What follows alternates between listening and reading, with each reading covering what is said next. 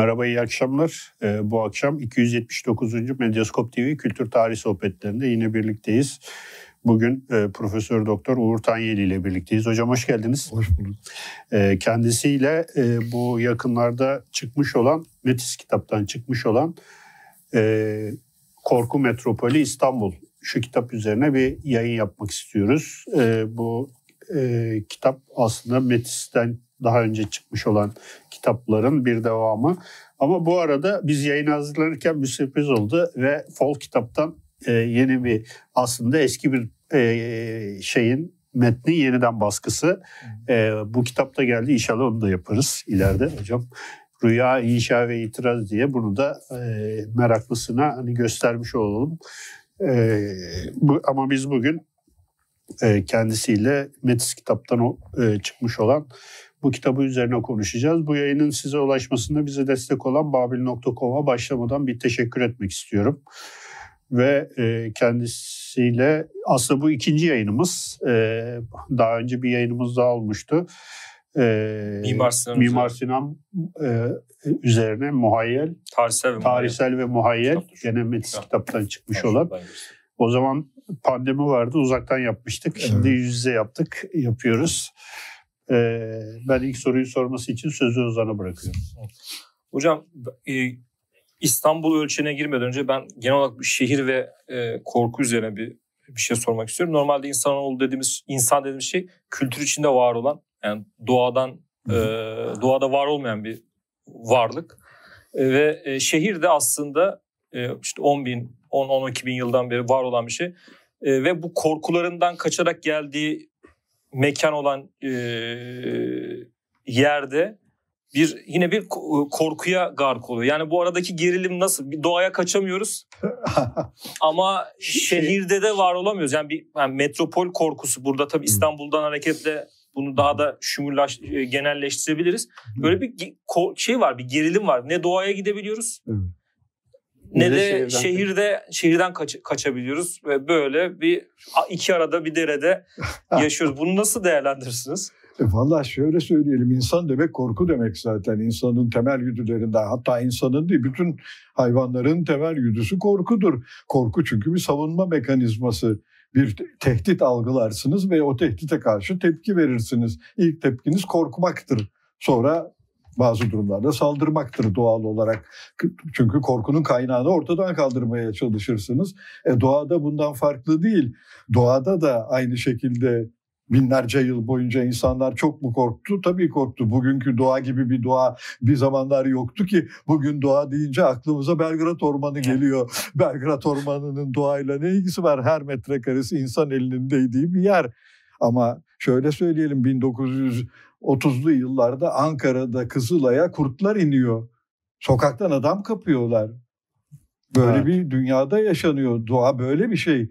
Biz doğayı o kadar artık evcilleştirdik, o kadar evcilleştirdik ki zaten doğa olmaktan çıkardık. O yüzden gittikçe dünyanın her yerinde doğanın yıkımından korkmaya başladık.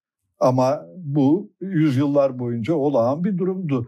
E, kent başka bir biçimde korkutuyor. Aynı biçimde korkutmuyor ki. Hele metropol doğada korktuğunuz gibi korkmuyorsunuz. Orada doğal etmenlerden korkmuyorsunuz. Oradaki toplumsal ortamdan korkuyorsunuz. Kent o demek. E çünkü kent dünyanın her yerinde kent olduğu noktadan başlayarak birbirinden farklı insanları, grupları barındıran, tekil olmayan, köye, kıra benzemeyen, herkesin sizin gibi aynı sınıftan aynı işi yapan olmadığı bir ortamda yaşamaya başlıyorsunuz. Dolayısıyla müthiş bir çeşitlilik üretiyorsunuz. E çeşitlilik aynı zamanda hem metropolü yapıyor ama aynı zamanda da korkutuyor. Bunda da şaşırtıcı bir taraf yok. E, hatta metropolleştikçe daha mı çok korkuyoruz? Hiç kuşkumuz olmasın ki daha çok korkuyoruz. Bir kasabada ya da 100 bin nüfuslu bir kentte neredeyse herkesi tanıdığınızı düşünebilirsiniz. Sokağa evet. çıkınca sayısız insanla selamlaşabilirsiniz. İstanbul'da ya da New York'ta ya da Londra'da böyle bir imkanınız yok. Milyonların yaşadığı bir yer sürekli biçimde yabancıyla karşı karşıyasınız. E, ille tehdit unsuru da olması gerekmez. Farklılığı tehdit olarak algılamaya başlarız çünkü. Sizden farklı olanı tehdit olarak algılarız. E bu kaçınılmaz olarak metropolü çok korkutucu bir yer haline getiriyor. Evet. Hocam şimdi e, kitabın genelinde de e, genel olarak sizin mimarlık tarihine bakışınızda da şöyle bir ayırt edici yan var. Siz e, genelde mimarlık tarihçileri işte tekil olarak binalar, işte akımlar, şunlar bunlar üzerine konuşurlar. İşte stiller, işte barok, rokoko, işte modern mimari, işte mimari, mimari kim vesaire. Siz daha çok daha geniş bir çerçeveden bakıyorsunuz ve e, mimarlık tarihinin aslında psikososyal bir temeli olduğunu ve insan davranışları mimariyi nasıl etkilediği üzerine. Zaten bu kitabın temel şeyi de o yani hani temel perspektifi de o. Bu açıdan baktığımız zaman bu yeni mimarlık ta, mimarlığa böyle bir e, psikososyal bir e, pencereden bakmak e, sonucunda hani e, nasıl çıktılarla karşılaşıyoruz? Yani e, sizin ben çünkü şeyi de bazı videolarınızı da izlemiştim. Mesela e, Mimar Sinan dönemiyle ilgili teknik e, uzunlukların aslında ne kadar e, o ana yönelik ve e, sosyal davranışlarla hani bizim bir kilometre dediğimiz o dönem aslında bir kilometre değil. Yani ve, ve veya bir metre o dönem bir metresiyle bizim bizim şu anki metrik sistemdeki bir yani birim olarak aynı olsa bile aslında algılayış olarak farklı olduğunu. Bu şey çok aslında farklı bir şey getiriyor. Bu açıdan baktığımız zaman e, nasıl bir e, çıktıyla karşılaşıyoruz? Yani neler görüyoruz? E, hem İstanbul üzerinde hem de genel olarak mimarlık tarihini e, ele aldığımız zaman. Valla mimarlık tarihini gerçekten çok uzun bir süre ki mimarlık tarihinin tarihi yaklaşık 18. yüzyıldan başlar. Ondan önce mimarlık tarihi yazıldığını söylemek mümkün değil. Hani 16. yüzyılda mimarların hayatını anlatan e, Vasari'nin kitabı vardır ama e, gerçek bir mimarlık tarihi aslında 18. yüzyıldan başlayan bir tarihtir. O başladığı noktada büyük ölçüde üslupsal tarihtir. Binalar nasıl yapılıyor, biçimleri nasıl gerçekleşiyor, çeşitli kitle kombinasyonları nasıl oluyor gibi meseleleri tartışıyorlar. E çok uzun süre boyunca mimarlık böyle anlatılmış ama bir noktadan başlayarak mimarlık yavaş yavaş toplumsallık olarak algılanmaya başlıyor. Çünkü öyle bir bina yapmanızın gerisinde ne var sorusunu soruyorsunuz. Bunun gerisinde sadece inşai elemanlar yok. Öyle bir yapıda oturmanızı sağlayan şey, öyle bir konutta yaşamanızı sağlayan şey nasıl bir toplumsal ortamda yaşadığınızla bağlantılı. Hiçbir konut sadece üslupsal gerekçelerle yapılmıyor ki. Hı. Konuta ilişkin o kadar çok beklentimiz var ki bunların bir bölümü ancak benim deyimimle ya da genel deyimle arkitektonik niteliktedir, inşai niteliktedir. Önemli bir bölümü toplumsal niteliktedir.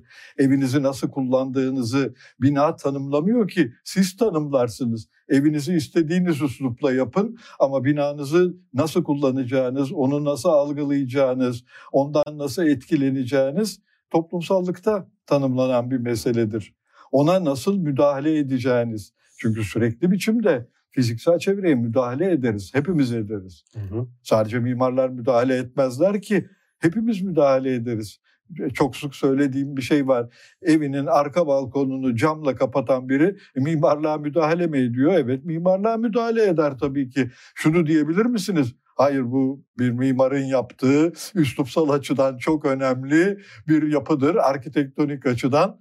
Hayır müdahale eder. Bu odayı öteki odaya birleştirdiğiniz zaman hangi otorite dünyanın hangi yerinde buna itiraz edebilir? Binanın evet. strüktürüne zarar vermiyorsanız evin içinde sürekli değişiklik yaparsınız. Hepimiz yaparız. Siz de yapmışsınızdır. Yapmamak mümkün değildir ki. Size göre biçimlersiniz.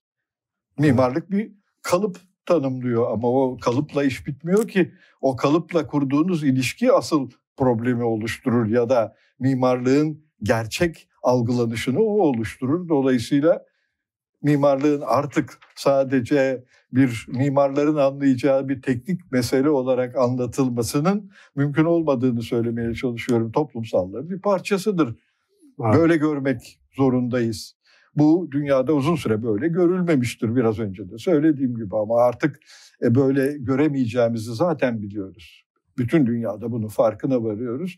E, Türkiye'de sanıyorum ki bu e, uzun bir süre devam etmiş bir mesele. Hı. Yani bunu kavramak istememe hali. Diyelim ki ev anlatırız, ev tarihi anlatırız. Evin tarihini sürekli olarak arkitektonik bir mesele. Odalar nasıldı? İşte odadan kapıdan nasıl çıkılıyordu? Kapı neredeydi? Ocak nerede dururdu? Ama ev bu değil ki. Ev barınma kültürünün bir parçası. Barınma kültürü ise doğrudan doğruya toplumsal ortamda biçimlenen bir şeydir. Ev tanımlamaz ki siz istediğiniz kadar bir Amerikan evini getirin Türkiye'de yapın. E, Amerikalıların kullandığı gibi kullanabileceğinize emin misiniz? Anında değiştirirsiniz. Evet. Anında değiştirirsiniz. Bu sürekli dediğim gibi yaptığımız bir şeydir. Mimarlıkla ilişkimiz onun için dinamik bir ilişkidir. Daha da önemlisi toplumsal bir ilişkidir. Evet. Bireysel tarafı da vardır ama bireysel olan her şey de zaten toplumsaldır. Bireysel, mutlak bir bireysellik de gerçekleşmez ki. Hiçbirimiz tekil yaşayan insanlar değiliz ki bir toplumsal grubun üyesiyiz, bir ulusun üyesiyiz, bir ne diyelim sınıfın üyesiyiz. Sayısız bağlantılarımız var. Hepsi de mimarlığı etkiler. Evet. Şimdi sen soruya geçmeden önce bir şey ekleme yapmak istiyorum. Ee, bu Amerikan evini Türkiye'ye getirme hikayesi üzerine rahmetli Cengiz Bektaş'ın bir videosu vardı. Cengiz Hoca diyor ki ya diyor böyle getiriyorlar diyor küvet müvet yapıyorlar işte jacuzzi yapıyorlar bu, bu şekilde satıyorlar diyor. Ya ben diyor şunu çok merak ediyorum kaç kere diyor insanlar küveti doldurup da diyor yani onu gerçekten küvet olarak kullanmışlar. Bizim Türk milletinin kültüründe yoktur bu diyor. Ve doğru söylüyor yani hani baktığınız baktı, çünkü biz akan sunun altında hani ama sonra yıkanırız yani. Ama dinamiktir işin komik tarafı. Yani yavaş yavaş değişir, yavaş yavaş küvete de girmeye başlar insanlar. Evet. Yani mimarlıkla ilişkimiz dinamiktir dediğimiz o bir gün küvete de girmeye başlarsınız. Küveti doldururum içinde keyif yapmanızı engelleyen ne var? Suyunuz bolsa, paranız da çoksa doldurun küvetinizi içinde bir buçuk saat yatmanızı engelleyen ne var? Yatarsınız. Yatılır. Hocam belki buradaki en güzel örnek bu sentez örneği şey olabilir. Ee, ala, alafranga tuvaletler. Evet. Yani ona ta- taharet musluğunun eklenmesi normalde. Ee, Çok belki doğru. yani o sentezin en şeyi o. Şöyle söyleyeyim. Yaklaşık olarak Türkiye'de yaygın kullanımı diyebileceğim bir şey İstanbul'dan 1930'larda başlar. Önce taharet musluğu falan yoktur. Çok lüks bir eviniz varsa yanında bide vardır evet. yıkanmanız için. E, bide bir kere dünyanın her yerinde ortadan kalktı. Artık hiçbir yerde bide yok. Ama uzun süre boyunca bir boru uzatırlardı tuvaletin içine doğru. Yan taraftaki bir musluktan bir boru. İlginç bir biçimde bir boru. İran'da hala öyle. Bir spiral boru var tuvalette. O yanınızda duruyor asılı olarak burada duruyor. Şimdi Türkler daha uyanık oldukları için o boruyu Taharet klozetle olarak. ilişkilendirmişler. Ama sonunda bugün geldiğimiz noktada klozetler öyle yapılıyor. Daha komiği başka ülkelerde de kullanılıyor artık. Türklerin yaptığı bir şey. Bu, Gürcistan'a bu yaz gittik. Aa, bir de baktık Türkiye'deki klozetler, tuvaletler gibi tuvaletler var. Evet, evet. E, yoktu. Belli ki dinamik bir şey. E, bu herkes için anlamlı. Evet. Hocam burada e, korku metropolü İstanbul deyince şeyde de popüler kültürde de şu anda var olan bir şey var. İstanbul nostaljisi. Ee, yani bir yanda böyle bir İstanbul, İstanbul övgüsü. övgüsü güzellemesi. Evet. Ee, siz kitabın bir yerinde de yani İstanbul'un çok böyle tekil olmadığından da bahsediyorsunuz. O, o onu da e, şey yaparak düşünerek e, yani böyle bir e, popülerliğin İstanbul övgüsünün, İstanbul güzellemesinin olduğu bir ortamda siz korku metropolü İstanbul diyerek Bizi ters, tersi, terste bırakıyorsunuz. Çubuğu tersine büküyorsunuz. Ama sorun şu. İstanbul'u güzelleyen herkes İstanbul'dan da korkar. Yani zaten toplumsal davranışlar böyledir. Hem seversiniz hem nefret edersiniz. İstanbul'dan nefret eder misiniz? E, edersiniz tabii ki. Akşamleyin evinize üç buçuk saatte gidiyorsanız Allah belasını versin bu İstanbul'un dersiniz. Evet. Ama ne diyelim Boğaz'da köşede çay içiyorsanız ne güzel İstanbul. Bu şimdi e, metropol zaten böyle bir şey. Ama bütün toplumsallık böyledir. Bütün noktalarıyla beğenmeyiz ki sürekli biçimde didişiriz. Toplumsallıkla ilişkimiz zaten didişme ilişkisidir. Hem severiz, hem kızarız, hem rahatsız oluruz, hem bayılırız, Birisi sorduğu zaman yurt dışında İstanbul dünyanın en güzel yeri deriz ama burada yanınızdaki arkadaşınız sorduğu zaman Allah cezasını Cehennem versin dersiniz. Aynı insan bile farklı ortamlarda farklı tepkiler verir. Bunda e, sanıyorum şaşırtıcı bir taraf yok. E, bu bütün metropol, New York için aynı şey geçerlidir. New York korku metropolüdür ama New York'a neredeyse laf edilmez. Herkes New York'a bayılır. Turist gidiyorsanız iyidir. Ne diyelim yoksul bir semtte oturuyorsanız kötüdür. Yolda saldırıya uğramışsanız birisi tarafından tenha bir sokakta soyulmuşsanız New York kötüdür. E sürekli en lüks semtinde dolaşıyorsanız e şahane bir yerdir. Evet. E bu dolayısıyla e, İstanbul'a özgü bir mesele değil. Sorun İstanbul'a özgü olan şu. Demin söylediğiniz şey. Biz İstanbul'un hep güzel olduğunu duymak istiyoruz. Ama bu korkumuzdan da ötürü. Onu kompanse eden bir mekanizma bu. İstanbul'u bu kadar çok seviyor gözükmemizin nedeni aslına bakarsanız İstanbul'da yaşadığımız korkularla da bağlantılı. Onlara tepki olarak da daha çok seviyoruz. Daha da çok seviyoruz. Bu ilginç bir ne diyelim çelişki oluşturur. Hatta şizofreniktir. Metropol karşısındaki tavrımız şizofreniktir. Sürekli çelişen tavırlar üretiriz. Çelişiriz sürekli. Sayısız açıdan para kazanmak istiyorsanız İstanbul Türkiye'de hala en iyi para kazanabileceğiniz yerdir. Üç kağıt yapacaksanız e, Türkiye'de gidip de küçük orta boy bir Türkiye kentinde mali spekülasyon yapma şansınız herhalde son derece dardır. Ama İstanbul'da bu imkan vardır. İstanbul'da ranttan yararlanmak için neredeyse hepimiz bir biçimde işin içine gireriz. Hiçbirimiz İstanbul'a sadece ne kadar güzeldir demeyiz ki evinizi yıkıcıya verecekseniz beklentiniz şu olur. Kat sayısını arttırsınlar. ki daha çok kat alabilin. Kat evet. sayısını arttırmazlarsa yoksa bir tane dairenizi verirsiniz, bir tane daire alırsınız. Evet. Ama kat sayısını iki misline çıkardıkları zaman e sizin de karınız ona göre olur. Ama sorarsanız rant yüzünden İstanbul'da kötü oldu diye bağırmaya başlarız. Sorun çünkü e, yiğidim o rantı kim üretiyor sadece müteahhitler üretmiyor ki hepimiz ürettiğimiz için var. Evet. Böyle bir sistemin içinde devindiğiniz için var. E, bu çelişkileri sürekli yaşarız. Bu e, yine şaşırtıcı bir tarafı da yok bence. Yani bütün dünyada da böyledir. Olsa olsa İstanbul'a özel bazı durumlar teşhis edersiniz. Ama genelde korkuyu ve sevmeyi, aşk ve nefreti metropol bağlamında dünyanın her yerinde üretirler. Evet. Hocam şimdi sizin kitabınızın 11 e, bölümü var. Aslında bu 11 bölüm için ayrı ayrı 11 tane program yapmak lazım. Gerçekten içerikleri çok dolu.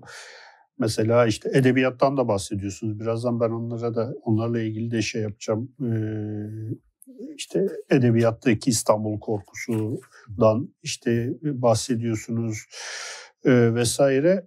Ama kitabın işinin giriş kısmında Richard Sennett'in Kamusal İnsanın Çöküşü makalesinden yola çıkarak e, buna yönelik bir itiraz e, kaleme almışsınız. E, işte bu eski güzel günler e, anlatısı ve e, aslında o, o günlerin çok da öyle güzel olmadığı e, meselesi. Biraz bunları e, az önce söyledikleriniz bağlamında da şey yaparak Richard Sennett'in o e, şeyinden makalesiyle de hani belki ilişkilendirerek biraz daha açabilir miyiz acaba? E, tabii açarız şimdi. Senete bir itirazım olduğunu söylediniz Hı. biraz önce. Senet çünkü kamusallaşmaya kendimizi kapatıyoruz diyor. Hı. 18. yüzyılda ne kadar güzeldi kamusallaşırdık, toplumsallaşırdık. Hı. Böyle sayısız imkan vardı ama bugün öyle mi bakın değil. E şimdi bu yanlış bir bakış. 18. yüzyılda başka bir biçimde kamusallaşırız, toplumsallaşırız. Bugün başka bir biçimde.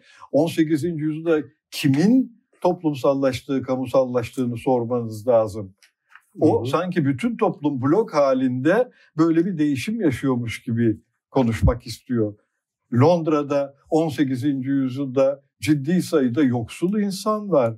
Ciddi asayişsizlik sorunları var. Evet. Bazı semtlerinden geçmek istemezsiniz. Dünyanın 19. yüzyılda ilk seri katili tesadüfen Londra'da ortaya çıkmadı ki. Karın deşenecek bir Londralıydı. E Londra'da ortaya çıkabilirdi. E bu demin de söylediğim gibi e, kamusallaşmayı e, yüceltmeye ve kutsallaştırmaya gerek yok. Onu söylemeye çalışıyorum. Korktuğunuz zaman da senetin kamusallaşma imkanımız daraldı, kamusal insan çöktü dediği durumda başka biçimde kamusallaşıyoruz. Korkuyu duyduğumuz zaman kamusallaşmıyor muyuz? Kendimiz gibi korkanlarla aynı paketin içine giriyoruz. Birisine bir şey söylediğim zaman korkuya ilişkin hiç kimse hayatımda duymadım demiyor. Böyle bir sorunla karşılaşırsınız dersem hiç İstanbul'da böyle şey olur mu diye soran bir kişiye ben bugüne kadar rastlamadım. Çünkü herkes bilir ki o vardır. Sorun kime sorduğunuz, ne zaman sorduğunuz, hangi bağlamda sorduğunuz, hangi yüzyılda sorduğunuz sürekli değişir. Senetin sandığı gibi bir zamanlar cennette yaşıyorduk, cennetimizi kaybettik, kapısından atıldık diye hı hı. konuya yaklaşamayacağımızı anlatmaya çalışıyorum. Sürekli değişen bir dünyada eskinin ne güzel olduğunu söylemek eskiyi sadece birkaç tane parametreyle görmenizden ötürüdür. Bir tarih filmde İstanbul'u görüyorsanız diyelim ki İstanbul'u görme şansınız olmaz ama Londra'yı görüyorsanız orada da sadece soyluların arasındaki Londra'yı görüyorsanız e, Londra güzeldir. 18. yüzyılda sokakta döve döve donanmaya asker toplarlar. Te, tayfa toplarlar. Evet. Diye bir şey var Londra'da 18. yüzyılda. 19. yüzyılın başına kadar uygulanmış. Bir grup ordunun mensubu subaylarıyla beraber sokağa çıkarlar, yoksul semte giderler. Yoksul semtte barlardan güçlü kuvvetli adamları döve döve alır, tayfa götürürler. Böyle uygulama var Londra'da. Şimdi senet bunları görmek istemiyor. Ya bu şahane bir toplumsallık ve kamusallaşma imkanı mı? Düşünebiliyor musunuz? Bir gün oturuyorsunuz, çay içiyorsunuz bir köşede. Yanınıza birileri geliyor. Hadi bakalım sen bilmem ne gemisine tayfa olacaksın. Ya ben denizcilikten anlamam. Anla anlama sormazlar ki. Sormazlar. Presken gayet yaygın bir uygulama. Napolyon savaşları içinde bile uygulanmış. Sonuna doğru ortadan kalkar Preskenk. Artık ya bu gayri insani bir şey böyle donanmaya adam toplanır mı? Sonra bu adam savaşacak. Zorla aldığınız adam. Gemiyi yakar valla. E, gemiyi yakar. E tabii meşhur donanma isyanı diye bir şey vardır 19. yüzyılın başında. Böyle gruplar isyan ediyorlar. Evet. Tabii. Bunları görmeyip ondan sonra senet bana kalkıp ne güzel kamusallaşırdık. O tiyatroya bakarsanız evet. Hyde evet. Park'ta yürüyüş yapıyorsanız evet iyidir. Ama Preskenge muhatap oluyorsanız kötüdür. Evet. Burada mesela kitapta ana e, şey yaptınız siz konuşurken aklıma geldi not aldım. Bulvar flanörlüğü ve AVM flanörlüğü diye bir dikotomi yaratmışsınız. Aslında tam da bununla alakalı değil mi? 10, 10, 18. yüzyılda işte Bodler şu bu geziyor işte bulvarlarda flanörlük yapıyor. Tabii. Şimdi de insanlar AVM'lerde yapıyor evet. bu flanörlüğü. Yani şimdi şunu diyebilir miyiz? Önemli olan bulvarda flanörlük yapmak. Ötekisi hayır, ötekisi sayılmaz. O sadece alışveriş. Ya sadece alışveriş diye bir şey yeryüzünde yok. Hiçbir toplumsal pratik sadece kendisi olmaz ki. AVM'ye gittiğiniz zaman yan tarafta bir sandviç yemenizi engelleyen ne var? Yan taraftan geçen diyelim ki bir, bir, bir gençseniz bir kıza flört etmek için yaklaşmanızı engelleyen ne var? Evet. E, bu, bunların hepsi toplumsallaşma. AVM sadece alışveriş için gittiğiniz bir yer olabilir mi? Bu bu, Ki zaten artık yani bir sürü tiyatronun, sinemanın da olduğu yer. Olduğu yer. Dolayısıyla bu söylenebilir mi? Ama uzun süre Türkiye'de bunun problem olduğu üzerine konuşulmuştur. İlk AVM'ler çıktığı zaman böyle olur mu? Burada insanlar toplumsallaşamıyor. Toplumsallaşmak mekanla olmaz ki mekanda olur. Şu mekan toplumsallaştırıyor, bu mekan toplumsallaştırmıyor denemez ki. İnsanlar onu toplumsallaşmak için kullandıkları zaman o mekan başka bir şey olur. mekan konuşmaz ki mekanlar ben sadece bu tarifeyle kullanılırım diyemiyorlar ki böyle evet. bir mekan yok. Eylemin öznesi değil hocam. Yani mekan burada. Evet. İnsan öznesi o da yani yani insan tabiatı aynı. Binlerce yıldan beri aynı ve şeyde farklı platformlarda, farklı alanlarda kendini yeniliyor. Yani Bütün bunlar 18. 19. yüzyılda böyleyse şimdi 20. yüzyılda 20. yüzyılda böyle. Tabii. Hocam şu şey için e, e, bir ek, e, ek yapayım. E, zorla donanmaya asker toplama. Evliya Çelebi de işte mesleklerden filan bahsediyor. Orada bir Kasımpaşa mukaddemeli, mukaddemleri diye bir şey var. E, meslek diyelim meslek diye geçiyor da orada bunlar şeyle e, zor onlar da e, içilip sarhoş edip ondan sonra e, küreye satıyorlar. Onu anlatıyor. Siz söyleyin doğrudan aklıma geldi. mukaddem mi diyorlarmış? Mukaddem. Kasımpaşa, mukaddem. Kasımpaşa mukaddem. tarih boyunca böyle işte. Biz de Kasımpaşalı sayılırız hocam. Biz şey zannediyoruz. Bizden korkulur. Barış içinde bir İstanbul. Herkes yerini biliyor. Mükemmel. Hiçbir sıkıntı yok. Herkesin cebinde yeterince geçinecek parası var. Ya böyle bir şey yok hiçbir çağda bu hiçbir yer için söylenemez. Sizin kitapta da bahsettiğiniz o hikayelerden işte romandan hareketle evet. e, işte içirip işte bir, bir gün işte Edirne Kapı'da ertesi gün Galata'da içirip sarhoş edip parasını yedikleri anlatıyoruz. O onunla, onunla böyle Tabii. şey gibi ilişkili ve şeyle de asker toplumayla da alakalı. Evet. Hocam burada peki kamusal alan diyoruz. E, kamusal alan korkusu var. Yani mesela e, mesire yerinden bahsediyorsunuz. Bir de e, mesela 4. Murat'ın kahvehaneleri kapatması falan. Yani aslında oradaki mevzu kahvenin yani mesela kahvede ilk başından beri ortaya çıktığı ilk gün ilk günden beri daha doğrusu şöyle söyleyeyim. E, devlet aygıtına ilk çarptığı andan itibaren gözüne ilk çarptığı andan itibaren kahvenin bir içecek olmasından ziyade e, insanları bir araya toplaması olarak mesela Çok Medine'de e, pardon Mekke'de ilk e, işte o dönem 1511'lerde falan e, Memlük hakimiyetinde ve oradaki tutulan raporda şu şey var. Bunlar akşamleyin toplanıp toplanıp bir şey içiyorlar. Toplanıyorlar ama. Tabii. toplanıyorlar. devlet Oradaki devlet devletin refleksi Tabii. yani modern olsun olmasın e, refleksi bu. Yani kahvenin de e, alkol olup olması ya yani sar, sarhoş olup edip etmemesinden ziyade oradaki mevzusu bence yani toplumsal Hı. kamusal alan yaratması, orada toplanması. Diğer tarafta da belki şey diyebiliriz. Erkekler için kahvehane Osmanlı dönemi için, kadınlar için de 16-17. yüzyıldan itibaren mesire yerleri. Bunu e, diye, nasıl değerlendirir? E, diyebiliriz. Yani şöyle söyleyelim. Erkekler için mesire de var. Şimdi yani kadınlar tabii. için daha kısıtlı evet. bir ortam. Yani kadınlar nerede sosyalleşebilir 16. yüzyılda? E, hamama gidebilirsiniz. Başka nerede? E, kadınların camiye gitmediği bir çağdayız. Kadınlar camiye gitmiyor sadece erkekler gidiyor. Erkekler için cami de bir sosyalleşme imkanı. Sadece ibadet etmezsiniz ki çıktığınız zaman diyelim ki yanınızdaki insanlarla bu sokullu Mehmet Paşa işleri hiç bilmiyor demenizi engelleyen ne var? Buna ilişkin belgeler var camilerde devlet sohbeti yapılmasın. Devlet sohbeti bu demek. Devleti eleştirmeye başlıyorsunuz. Cami bile bu imkanı verir. Çünkü ibadet alanı sadece ibadetle sınırlı değil ki sosyalleşirsiniz orada. Ha. E şimdi bu e, 16. yüzyılda problem mi yaratmış? Problem yaratmış gibi öyle Divan-ı Hümayun'dan karar, Hümayun'dan karar çıkmış. E, aynı şey e, kahvehane üzerinde çok yazıldı son yıllarda. Kahvehane çünkü gerçekten toplumsallaştırıcı bir içecek. Nasıl bir toplumsallaştırıcılığı var? Cami sonunda dinsel pratikle bağlantılı. Ne yaparsanız yapın fazla gidemezsiniz. Ama kahvehane diye bir yeriniz varsa kahvehanede artık bütün şehrin olmadık insanlarıyla beraber kahve içebilme şansınız var, sohbet edebilme şansınız var. Dünyanın her yerinde kahvehaneler bu işi yapıyorlar. Avrupa'da da ortaya çıktığında bu işi yaparlar.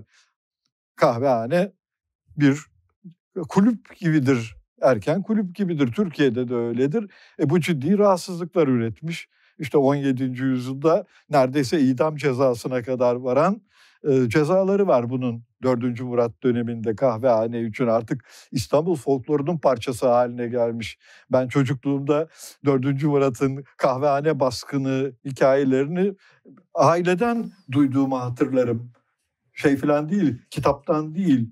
O kadar İstanbul folklorunun bir parçasıydı. E, bu her dönemde toplumsallaşma tehlikelidir. E, mesire daha da tehlikeli hale gelir. Çünkü mesire daha da kötü. Kahvehane sonunda Türklerin kahvehanesi başka bir kahvehanedir. Diyelim ki Rumlar içiyorlarsa onlar başka bir yerde kahve içiyorlardır. Ama mesire böyle bir şey değil. Mesireye bütün toplumsal gruplar gidebilirler. Oraya kadar gidecek paranız varsa bir kayıya atlayabiliyorsanız e çünkü kayıya para vermek gerekiyor. 18. yüzyılda bedavaya sefer yapmıyorlar. Ama kağıthaneye gittiyseniz, Göksu'ya gittiyseniz orada Avrupalılarla da karşılaşırsınız. Gayrimüslimlerle de karşılaşırsınız. İstemediğiniz, mahallenizde görmeyeceğiniz kopuklarla da karşılaşırsınız. Bu o kadar korkutmuş ki İstanbul'u olmadık insanlarla karşılaşma imkanının varlığı Dolayısıyla bunu daraltalım diye bitimsizce 20. yüzyılın başına kadar sürmüş bir İstanbul mali ne diyelim mesire korkusu var. Ama aynı İstanbullular gidiyorlar mesireye. Zorla götürülmüyor ki kimse. Evet. Bayıla bayıla gidiyorlar ama korkuyorlar. Herkes evet. bayıla bayıla gidiyor. Orada birisi peşinize takılıp kadınsanız size laf atarsa mahallenizde atamaz ki. Ama mesirede atar. Mesire çünkü koskoca boş bir alan. Denetimi yok. Mahallenizde denetimi var. Orada bir kadının peşine takılamazsınız. Evet. Diyelim ki çiçek vermeye kalkamazsınız. Mektup eline sıkıştırmaya çalışamazsınız. Ama mesirede sıkıştırırsınız. Böyle hikayeler vardır.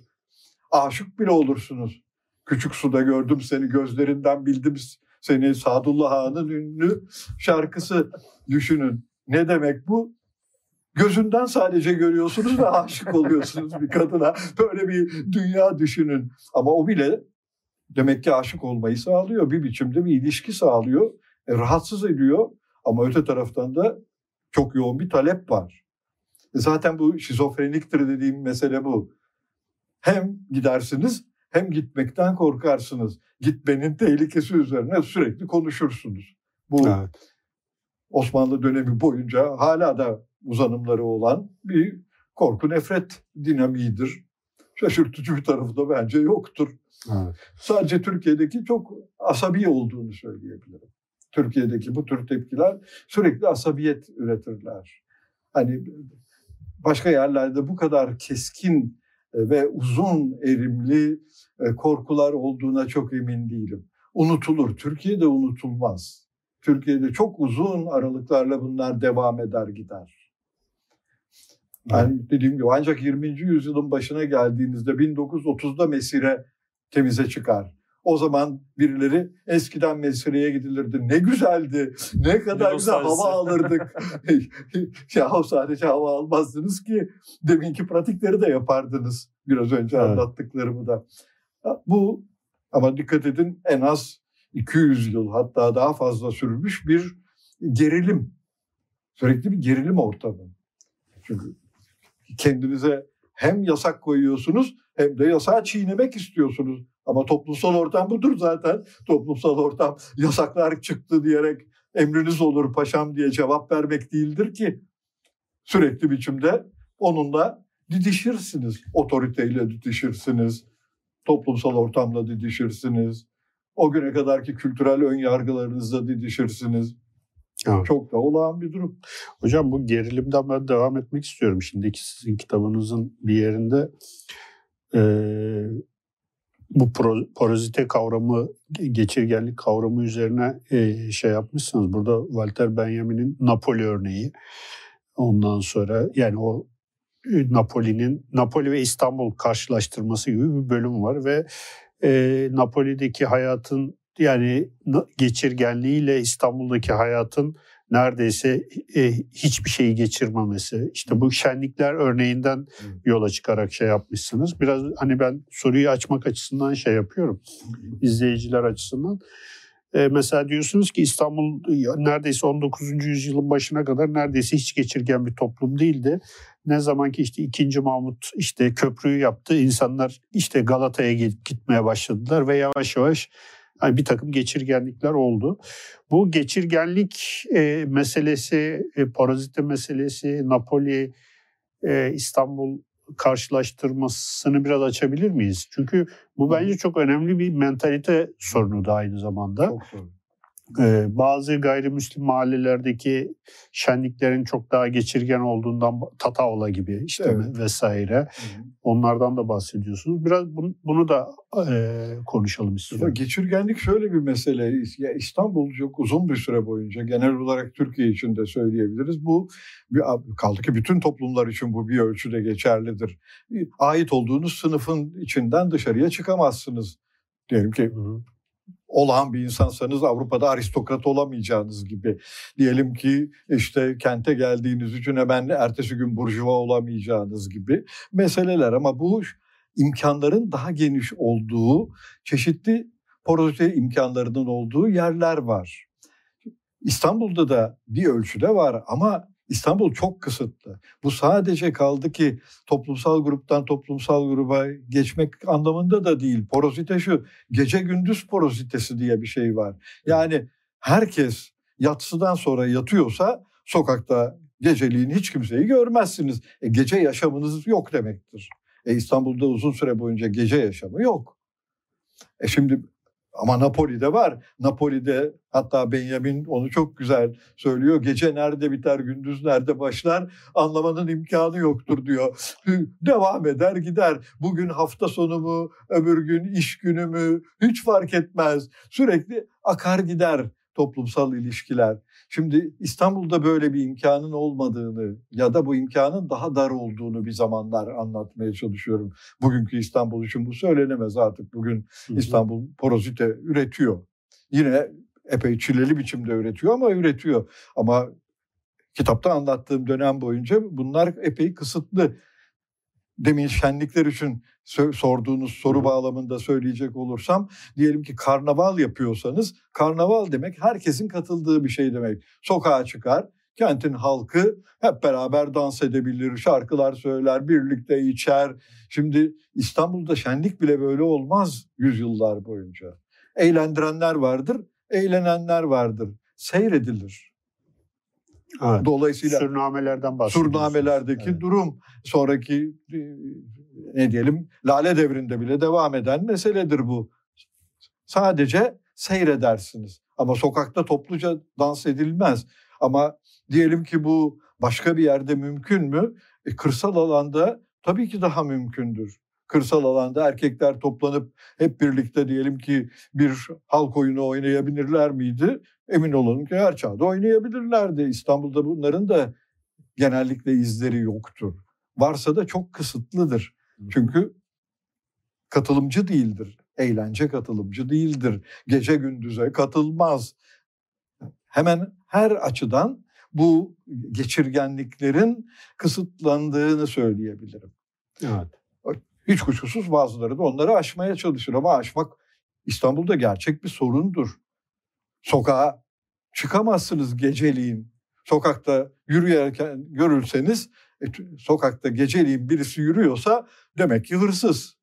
Bu kadar basit. İyi de adam belki de yandaki komşusuna gidiyor. Yakalanırsanız pekala bazı dönemlerde ceza görebilirsiniz. E bunlar ciddi evet. e, geçirgenlik engelleri. Bunları e, şey gayrimüslim semtlerinde bile bunun e, Avrupa'daki gibi olduğunu sanmıyorum. Orada bile bu çok daha kısıtlıdır. Bu buna ilişkin diyelim ki Ermeni semtlerinde böyle bir şey olduğuna ilişkin hemen hiçbir şey bilmiyorum. Ermeni semtleri Türk mahalleleri gibidirler. Rumlar biraz daha ne diyelim karnavalları vardır. Hı hı. Ama Türkiye'de bu tür şeylerin eşdeğerleri yoktur zaten. E zaten karnaval adı bile İtalyanca. Türkçe'de ha. karnaval diye bir şey yok ki. Yani 19. yüzyılda karnaval diye birine sorsaydık İstanbul'da bir Türk mahallesinde o da ne diye cevap gelirdi gayet basit. Evet. Hocam burada e, önemli başlıklardan bir tanesi de kadın. Kadın korkusu. Evet. Yani bugün de yani şimdi tabii kitap okurken şöyle bir durum da var. Ee, kitabın başlığında da yazıyor 18. yüzyıldan bugüne e, bazı konularda yani 16. yüzyılda 17. yüzyılda nasılsa hala e, aynı şekilde sürekliliği olan evet. maalesef ki evet. süre, sürekliliği evet. olan şeyler var. Bunlardan evet. bir tanesi de kadın korkusu. Tabii. Bu mesire ve kadın bağlamı, Tabii. kötü kadın. Tabii. kötü kadın tipi. kötü kadın tipi. Tabii. Evet. Bu İstanbul'un en ciddi korkularından biridir kadın korkusu gerçi. Kadın kadın serbestliği, özgürleşmesi de değil. Serbestliği korkusu. Hani kadın kendi kararıyla diyelim ki Mesire'ye gitti. Bu sorun oluşturur. Çünkü kendi kararıyla gidiyor. Şemdanizade diye çok ilginç bir 18. yüzyıl yazarı vardır.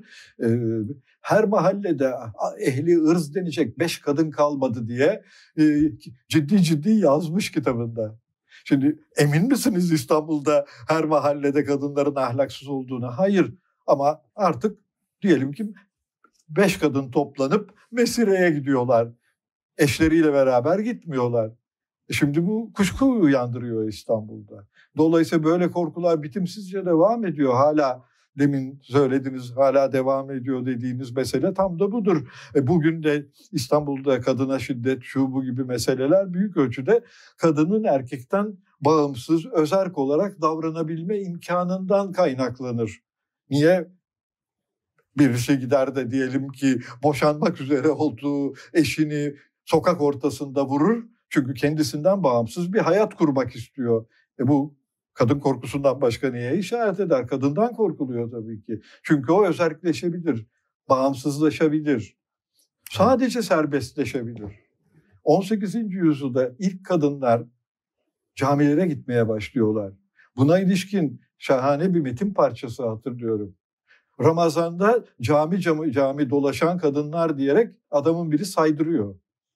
Saydırıyor dediğim hakaret ediyor açık biçimde kitabında. Ramazan'da kadınlar camiye dolaşmaya gidiyorlarmış. Önce Süleymaniye'ye gidiyorlar. Oradan çıkıp Beyazıt'a. Cami gezmesi. Tabii çünkü gece de yaşıyor Ramazan'da cami tahmin edebileceğiniz gibi. Bu bile sorunu oluşturuyor. Hocam ha. bu kitapta yani ben öğrendim. Kadın bölümlerinin e, çok yakın zamanda ortaya çıktı. Yani bunda da çok alakalı. Yani ben sanki daha eskiymiş gibi duruyor ama değil. Yani kadınlar mahfili diye Tabii. bir şey yoktur. Camilerde. Hayır. O asma katları görünce herkes onları camilerin kadınlar mahfili zannediyor. Diyelim ki Süleymaniye'ye giderseniz ikinci katı var. Hayır o sadece ikinci kat.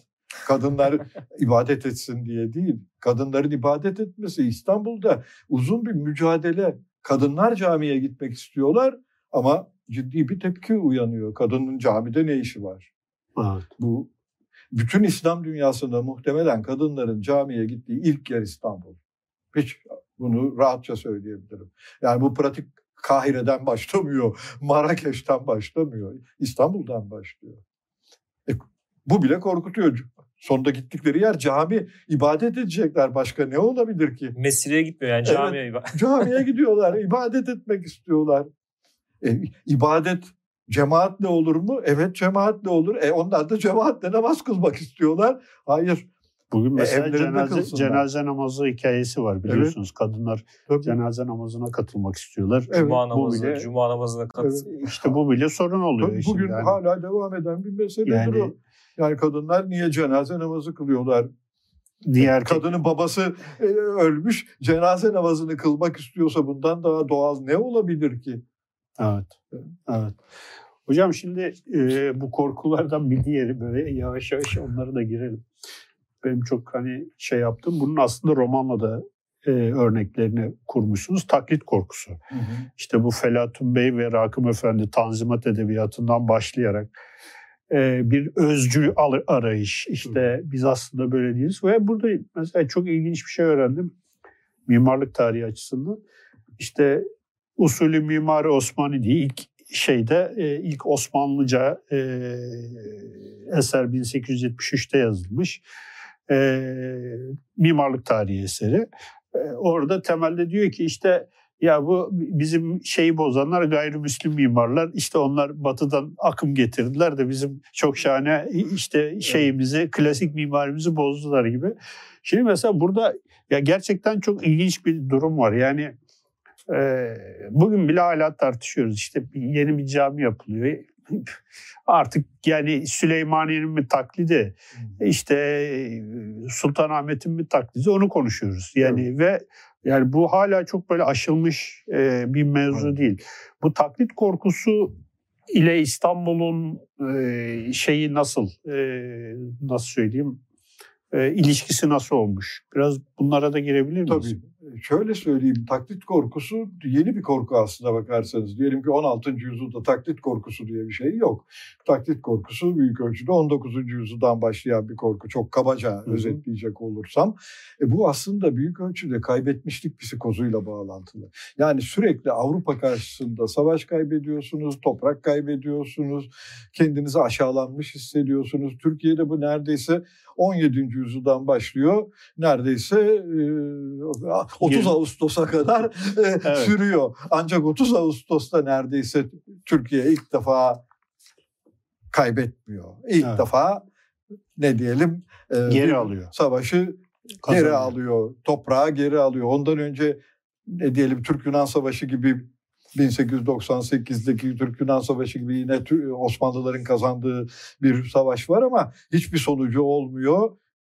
Kaybettikleri yerleri falan da geri alamıyorlar. Alamıyor. Bunların hepsi psikoz üretiyor. Sürekli olarak kaybettiğiniz. Dolayısıyla bu Avrupa ile ilişkileri sürekli problemli hale getiriyor. 16. yüzyılda Avrupa'dan öğrendik diye bir kuşku yok.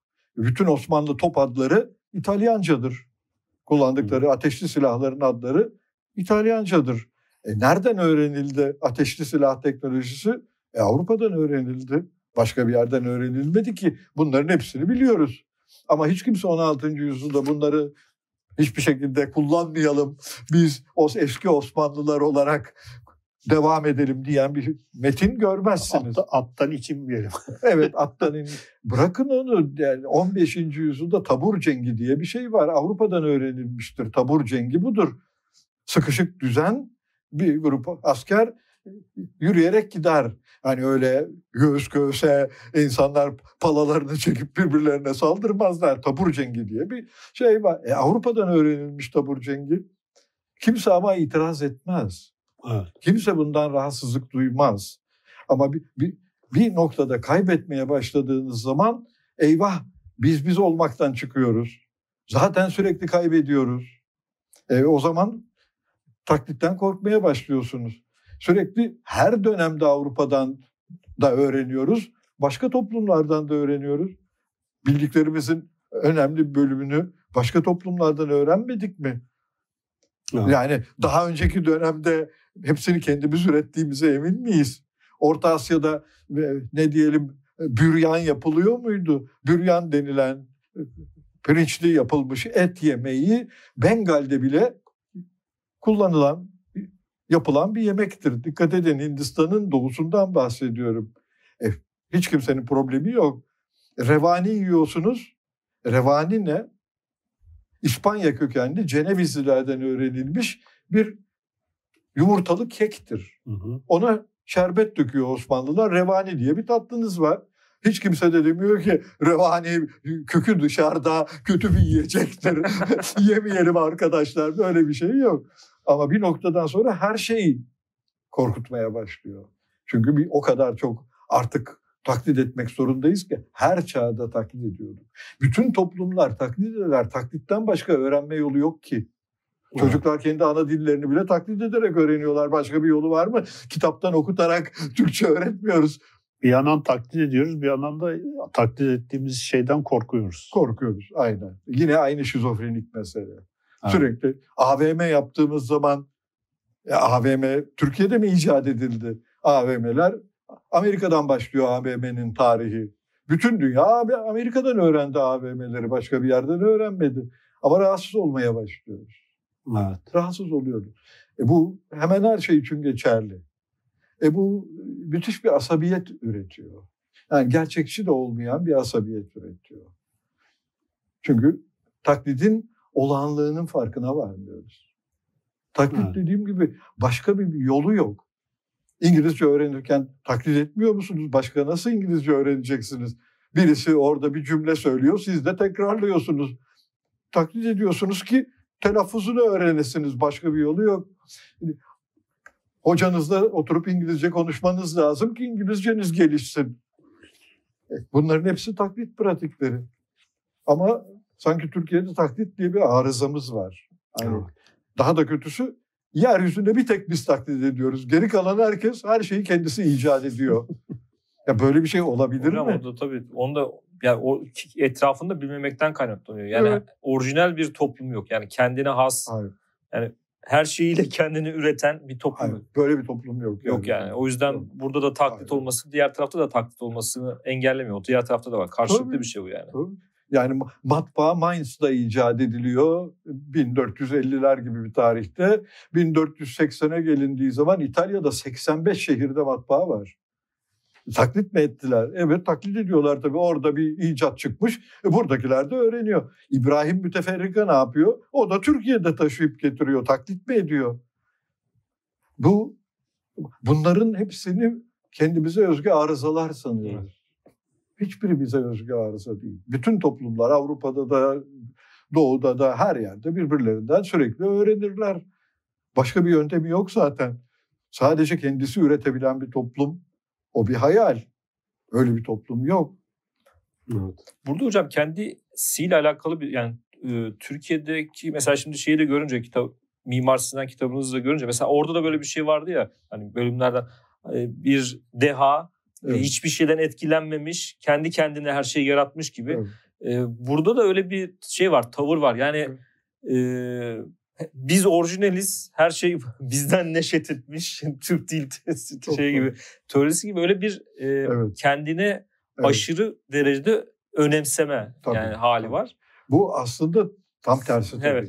Kendinizi aşırı öze, önemseme haliniz aslında kendinizden duyduğunuz kuşkuyla Evet. doğrudan bağlantılıdır. Psikolojinin temel dinamiklerinden biridir bu. Yani kendini beğenmişlikle kendinden nefret etme hali aslında aynı psikik durum. Başka bir durum değil, birbirine karşıt durum değil. Bu onun için sürekli biçimde hiç kimseden öğrenmedik. Bir zamanlar hiç kimseden öğrenmemize gerek yoktu. Böyle bir şey yok. Hep birilerinden öğreniyorduk.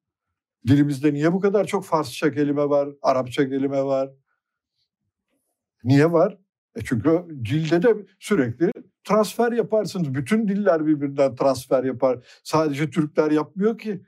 Ama biz bunun arıza olduğunu düşünmeye başlıyoruz. Eyvah sadece bizim dilimiz böyle ama İngilizler hiç kimseden almazlar. Ya böyle istatistik denemeler vardır. İngilizcenin şu kadarı Fransızca, şu kadarı Latince kökenli gibi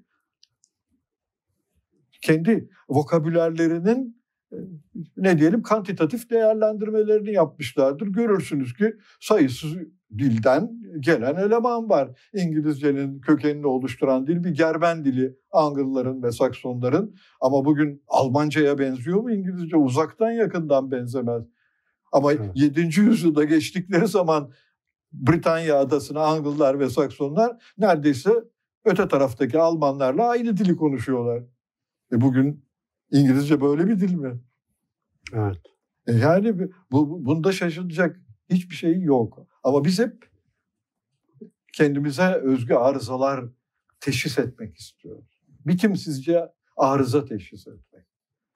Yani arızalar varsa da bize özgü arızalar falan değil. Biz de arıza üretiriz. Ama tarihsel planda bakıyorsanız bunların hiçbir arıza falan değil. Olağan durumdur. Vuku bulan her şey olağandır. Başka türlü vuku bulabiliyor olsaydı zaten başka türlü vuku bulurdu. Çoktan seçmeli sınav değil ki bu. ne vuku bulabiliyorsa tarihte onlar vuku bulur o kadar. Evet. Hocam şimdi ben son olarak e, bu mimarinin oluşmasında protesto korkusu başlığı ile olan bölümü özel olarak bir şey yapmak istiyorum. Çünkü bu çok kritik bir e, bölüm kitapta. E, yani genel olarak zaten bu 17. yüzyılın Mehmet Genç'ten de alıntılayarak şey yapmışsınız. E, bir kriz yüzyılı olduğunu ve burada neredeyse işte 9 padişahın 5'inin tahttan indirildiğini, 2-3 tanesinin idam edildiğini, işte Kösem Sultan dahil e, birçok e, sultanın da bunlardan e, işte şey olduğunu falan anlatıyorsunuz. Fakat özellikle 17. yüzyıla kadar şey 1730 isyanına kadar daha doğrusu bu isyanlar toplumsallaşmıyor. 1730'u biraz farklı bir yere koyuyorsunuz ve hı hı. To, isyanların yavaş yavaş toplumsallaştığını yani daha önceki isyanların işte biraz seyirlik hani daha çok işte Sultanahmet Topkapı Sarayı çevresinde olurken bütün şehre yayılan ve bütün şehir halkını da içine alan bir isyan pratiğinin geliştiğini şey yapıyorsunuz, anlatıyorsunuz. Ben biraz özetliyorum kusura bakmayın. Hani soruyu da biraz buna şey yaparak e, devam etmek istiyorum. Şimdi bu satırları okurken benim aklıma şey Suri Sultanı geldi. Yani şimdi ne kadar hani şeyi etkilemiş yani o isyan korkusu. Yani adam şehrin içinde ikinci bir kale yapmış kendini korumak için. E, yani e, Malatya'dan gelen adama karşı değil yani. O orada temel problem İstanbul'un kendisi. Biraz bu hem o 1730 isyanı hem bu toplumsallaşma hem bunun mimari etkileri e, üzerine biraz e, açabilir miyiz bu e, konuyu? Şimdi şöyle bu çok karmaşık bir konu. Şimdi sarayın tarihine bakıyorsak diyelim ki Rönesans'ta palatsolar, saraylar şehrin göbeğinde bir binadır. Kapısından içeriye girebilirsiniz. Yani Pittilerin sarayı caddeye kapısı var. Ee, ne diyelim bütün İtalya böyledir. Bu e, ama Orta Çağ'da e, surun içinde saray Avrupa'da da var. Hı hı. Yani kesin sınırlarla kentten bunu yalıtalım. Yani Louvre ilk yapıldığı zaman bugünkü Louvre gibi değil. Bugün şehrin ne diyelim caddesinin üzerinde duruyor ama yapıldığı zaman orası etrafı surla çevrili bir şato. Şimdi Türkiye'deki eğilim de belli ki böyle bir şeyi yapmak. Ama bu Avrupa ile ilişkili mi? Hayır bu işin ilginç tarafı Avrupa ile hiçbir ilgisi yok bunun. Bu muhtemelen Selçuklu döneminde de zaten böyleydi. Şehirden yalıtılmış, şehirle karışmayacak bir yer. Bu yöneticiyi kesin sınırlarla yönetilenlerden ayırma çabası. Evet. Pitti Sarayı böyle bir şey değil. Pitti evinin kapısından çıkıp yürüyerek bankasına doğru gidebilirdi. Ya da Medici kendi ne diyelim çalıştığı yere gidebilirdi ama Osmanlı Sultanı için bu geçerli değil. Orta çağdaki hiçbir yerde geçerli değil. Böyle bir kesin sınır var. Ama bu giderek sizin söylediğiniz mesele Suru Sultani gerçekten de bir savunma tesisine mi dönüştü? Evet savunma tesisine dönüştü çünkü insanlar koşuyorlar sarayın kapısına dayanıyorlar. İtiraz edeceklerse orada protesto etmeye başlıyorlar. E bu belli ki o suru, Suru Sultani'yi, Topkapı Sarayı'nın dış surunu e, bir e, korku e, mimarisi elemanına dönüştürüyor zamanda. Başlangıçta değilken yavaş yavaş olmaya başlıyor. Çünkü herkes Sultanahmet Meydanı'nda toplanıyor. İsyan edecekseniz gidip de ne diyelim Koca Mustafa Paşa'da isyan etmiyorsunuz. Evet. Saraya bir şey söylemek istiyorsunuz. Dolayısıyla e, giderek böyle bir e, halkın bir gün gelip saraya girebileceğinden kuşkulanma hali ve nitekim bu olacak da zaten sonraki dönemde gerçekten de sonraki isyanlarda böyle ikinci Mahmut işte yani gerçekten ciddi e, savunma dama, yapmak gerekecek. Dama kaçıyor. Tabii. Evet. Sarayın damına kaçıyor. Evet tabii ya, ya ama e, Türkiye çok uzun süre boyunca böyle bir saray üretemeyecek. Şimdi bu korku mu? Korku tabii. Niye? Dolmabahçe Sarayı'nın bile duvarlarını düşünün. Çırağan Sarayı'nın duvarlarını düşünün. Onlar 10-12 metre neredeyse yüksekliğinde duvarlar. Buckingham Sarayı'nın 12 metre yüksekliğinde dış duvarı mı var? Bir parmaklık var. Evet. Ama burada koskoca bir duvar var. İçini göremezsiniz. Bu Türkiye'de belli ki saray mimarisi, yönetim mimarisi hala bir biçimde korkuyla ilişkili mi? Hiç tereddütümüz olmasın korkuyla doğrudan doğruya ilişkili. Bugüne uzanımları olduğunu söylersem yanlış bir şey söylemiş olmam. Pitti Sarayı 15. yüzyılda. E, Medici Sarayı 15. yüzyılda. Evet. Biz 21. yüzyıldayız. Hocam buradan ben e, şeye devam edeyim de burada olmayan fakat e, burada olan bir konuyla bağ, bağlantılı fetih korkusu. yani Bizans ve Ayasofya korkusu olarak böyle bir kısa bir e, bölüm var. Bu tabii Osmanlı tarihi içinde e, fetihten sonra üzerine çok hem Ayasofya üzerine e, çok metin var. Yani işte atıyorum e, Stefanos Yarısomos'un toparladığı bu efsaneler İstanbul Tabii. Efsaneleri kitabında var. Şeyde var. Daha sonra yani e, onun topladığından sonra Evliya Çelebi'nin e, bir Ayasofya tarihi var. Bir de güncel mimari anlatımda işte e, Süleym şey e, Süleymaniye'yi, işte Selimiye'yi, Ayasofya'ya karşı bir e, meydan okuma ve işte belki burada korku da katabiliriz. Bir e, e, şey var mı? Ne diyelim bir e, yüzleşme, aşma şeyi var. Bir Ayasofya gerçeği var. Evet. Ve siz de bunu korku olarak da koymuşsunuz. Bir, bir de tabii yine bu bağlamda işte e, daha önceden 1950'lerde başlayan bu fetih kutlamaları. Evet. E, ve aslında e, no, normalde e, daha e, 50 sonradan kayboluyor. 50'lerde el, işte İstanbul'un fethiyle başlıyor. Sonradan kayboluyor.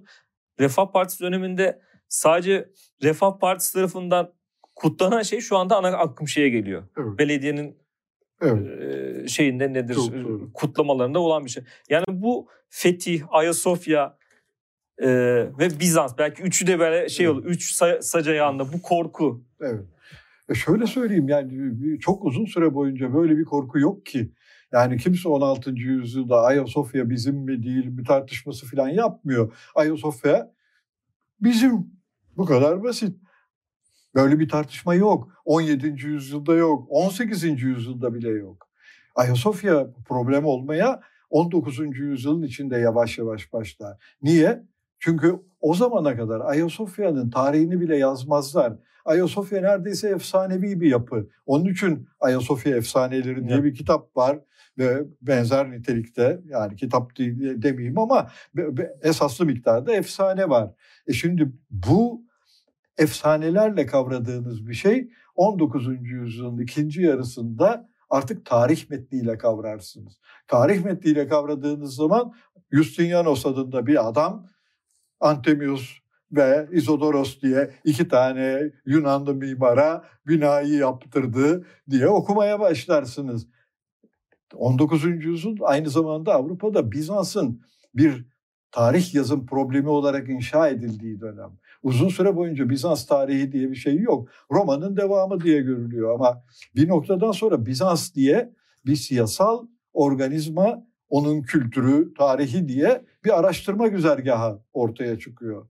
Dolayısıyla Bizans diye bir sorun Türkler kucaklarında buluyorlar. O güne kadar umurlarında olmayan bir problem. Bizans korkusu falan yok İstanbul'da 17. yüzyılda. Ayasofya'nın ismini bile değiştirmiyorlar. Tabii hiç problem evet. değil. Hiç, hiçbir problem değil. 17. yüzyıla kadar içindeki e, minyatür, minyatürleri diyorum, e, söyleyin Mozaik. e, mozaikleri örtmüyorlar. Evet. Bazı resimlerde görürsünüz. Onlar duruyor orada. Ondan bile rahatsızlık duymuyorlar. Hocam bununla ilgili çok kısa bir katkıda bulunmak istiyorum. Lafınızı unutmayın lütfen. Ee, Hasan Fırat Diker var. Fatih Sultan Mehmet Vakfı Üniversitesi'nde hoca mimarlık tarihçisi. O Ayasofya çalışıyor. Mesela ben onun kitabını okuduğum zaman çok şaşırdım. 1700 e, yani en büyük kapatma işte e, üç, e, birinci Mahmut restorasyonu. 1740'lara kadar neredeyse mozaikler hepsi açık. Yani şey apsisteki de dahil. O e, şeyler 1740'ta işte o isyanlar şunlar bunlar yani evet. Mesela herkes zannediyor ki fethi oldu, Fatih geldi, kapayın bunları dedi. Ondan sonra namaz kılmaya başladı. Öyle bir şey yok. yani buradan da bu mesela tabii, çok ilginç tabii, bir şeydir tabii. yani. Hani hiçbir rahatsızlık duymuyorlar ki. Bu gayet olağan bir durum. Bir, bir kenti fethettiğiniz zaman kilisesini de camiye çevirirsiniz. Alışılmış bir pratik neredeyse erken İslam'dan başlayarak Şam'ı fethettikleri zaman bile bunu yapıyorlar. Kilisenin yanında bir küçük revak parçasında burada biz ibadet ederiz deyip Hatta anlaşma yapılmış o zamanın Şamlılarıyla Emeviler arasında daha doğrusu Emeviler değil e, İslam orduları, Arap orduları arasında yapılmış öyle bir anlaşma var. Kimse de bir rahatsızlık duymamış. Bu Türkiye için de geçerli. Dediğiniz gibi uzun süre boyunca onlar orada dururlar ama gittikçe tırmanan yavaş yavaş acaba bizim mi korkusu duymaya başlıyorsunuz? Çünkü Avrupalılar demeye başlıyorlar. Ya bu bir Hristiyan yapısı, bunu Justinianos yaptı. Türkler uzun süre boyunca kim yaptırdı onu bile merak etmiyorlar. Osmanlı metinlerine bakarsınız şöyle metinler var. Birisini bir bölümünde Justinianus yaptırdı, öteki bölümünde Yanko bin Medyan yaptırdı. Ya hangisi yaptırdı? Çok da umurlarında değil. Böyle bir onu bir historiografik mesele olarak görmüyorlar. Ama historiografik bir mesele olarak gördüğünüz zaman aynı zamanda historiografik olan her şey ideolojik bir meseleye dönüşür. İdeolojik bir mesele olmaya başlıyor. Artık düşünün Yunanlılar yasta diye Türkiye'de gazeteler evet. e, yayın yaptılar. Hani şey bu ne demek? Yunanlılar yaslı. O zaman Yunanlılara ait demek ki. Bunu itiraf etmek demek o zaman bu. Ki alakası yok. Hiç yani. alakası yok. alakası yok yani. Yani böyle, böyle bir mantık olabilir mi? Böyle bir yaklaşım olabilir mi? Ama böyle yaklaşırsanız Ayasofya diye bir sorununuz olur. Korkuyorsunuz. Çünkü bir gün elimden çıkabilir. Bir gün gelecekler ki kiliseye çevirirlerse ya. Ne kimsenin geleceği var ne öyle bir ihtimal var ama pekala korkabiliyorsunuz. Evet. Çünkü başkasına ait. Dolayısıyla hem seviyorsunuz hem yine nefret ediyorsunuz. Seviyorsunuz dünyanın en olağanüstü yapılarından biri diyorsunuz. Ama birisi oturup da Ayasofya'dan etkilenerek Süleymaniye yapıldı derse bu adamı atın Türkiye'den diye gazete yazıları çıkıyor 1950'lerde. Ciddi ha. ciddi adama hakaretler yağdırıyorlar. Bundan doğal ne olabilir? Önemli binalara birbirlerine bakarak insanlar her çağda etkilenirler. Her çağda etkilenirler. Kılıç Ali Paşa Camisi için de öyle bir kampanya olmuştu. Birisi hatırlamıyorum şimdi. Ayasofya'ya ilham almıştır falan. Bir adama böyle bir sürü hakaret, küfür Oo. işte ne, ne demek işte Mimar Sinan Ayasofya'yı mı taklit ediyor bilmem ne. Halbuki baktığın zaman gerçekten de mesela ben Süleymaniye'yi çok benzetmem. Plan tipi olarak çok benziyor ama e, nispetler olarak, olarak, oranlar olarak şey çok benziyor. Yani, Kılıç Ali Paşa Camisi bütün oran olarak da benziyor. Kat planları benzer, dediğiniz gibi kitle düzeni benzer. Orada payanda olan burada da payandadır. Her şeyi benzer. Yani evet. bilinçsiz yapıldığını düşünebilir misiniz? Tabii ki bilinçli yapılmış kalkıp da tesadüfen ah yaptım ama Ayasofya'ya benzemiş demiyorlar herhalde. Böyle bir, Son taşı koyunca fark Böyle ediyor. bir enayi Osmanlı yok. Böyle bir Osmanlı yok. Amaçladıkları evet. için yapıyorlar. Önemsedikleri için yapıyorlar. Evet. Kendilerinden bildikleri bir problem için olarak yapıyorlar. görmüyorlar. Bir süreklilik yani hocam. Devam devam süreklilik Tabii. kendisini bir orada bir konumlandırıyor yani. Tabii. O da. Kendi malı diye görüyor. Gayet doğal olan o zaten. Evet o Evet bir taraftan Bizanslıların balığı ama öte tarafta tabii ki bizim balımız başka türlü olabilir mi? Ayasofya e, ne kiracı oturmuyoruz Ayasofya'da. Ayasofya bizim. e, ama böyle bir kavrayış tam da kiracıymışız Kiracı. düşünme hali. Evet. Evet. Senin soracağın başka Yok, bir şey var mı? Hocam son olarak sizin söylemek istediğiniz bir şey varsa alalım. Sonra da yavaş yavaş kap- kapatalım. Yok ben bir şey söylemeyeyim. Söyleyeceğiz. Koskoca kitabın üzerine evet, şimdi hocam, bunu soraydınız filan diyecek halim yok. Bence gayet yeterli. Evet. Sizin aklınıza takılan ya hocam, da yeni kitap şeyler. var mı? Şeyden yani böyle bir seri gidecek galiba. Evet, yeni bir şey var mı? Ben var. onu soy merak ettim işte okurken. Türkiye'nin barınma tarihini yazıyorum şimdi. Oo, çok güzel. Yazdığım parça şu anda zaten Mimar Sinan'dan e, yarım misli daha fazla tutar. Onu artık iki cilt yapmak lazım. Türkiye'de konut tarihi. Konut tarihi. Konut içinde yaşamanın tarihi. Hocam evet. e, valla siz yazın. Biz de okuyalım, biz okuyalım. Sonra da beraber. Güzel. E, Zaten inşallah. birileri okursa ancak evet. yazılabilir. Evet. evet. e, çok teşekkür ediyoruz yayınımıza katıldığınız için. Bugün 279. Medyaskop TV Kültür Tarih Sohbetlerinde konuğumuz Profesör Doktor Uğur Tanyeli ile birlikteydik. Kendisinin e, Metis kitaptan çıkmış olan Korku Metropolü İstanbul e, başlıklı bu kitabı tekrar göstereyim. E, kitabı üzerine konuştuk. Yakınlarda çıkan Fol kitaptan şunu da e, bu aralar çıktı. Onu da göstermiş olayım. E, bu yayının size ulaşmasında bize destek olan babil.com'a e, çok teşekkür ediyoruz. Hocamıza da zahmet edip geldiği için tekrardan teşekkür ediyoruz. İyi akşamlar diliyoruz.